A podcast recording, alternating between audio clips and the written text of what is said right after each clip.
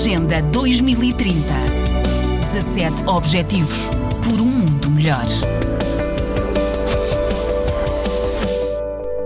As Nações Unidas marcam neste 7 de setembro o primeiro Dia Internacional do Ar Limpo para um Céu Azul. Numa mensagem de vídeo, o secretário-geral da ONU, António Guterres, lembrou que em todo o mundo, 9 em cada 10 pessoas respiram ar poluído. A poluição leva a doenças crónicas, derrames, câncer de pulmão e a complicações respiratórias. O ar poluído provoca ainda 7 milhões de mortes prematuras todos os anos. Elas ocorrem principalmente em países de rendas baixa e média. Esta situação também ameaça a economia, a segurança alimentar e o meio ambiente. Para António Guterres, à medida que o mundo se recupera da pandemia, é preciso prestar muita mais atenção à poluição do ar, que também aumenta os riscos associados à Covid-19.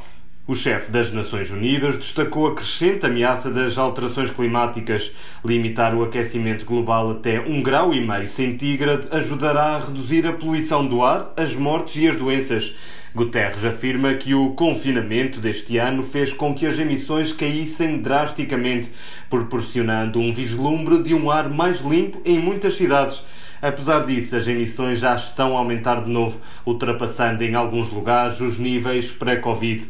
Da ONU News em Nova York, Alexandre Soares. Agenda 2030. 17 Objetivos por um mundo melhor.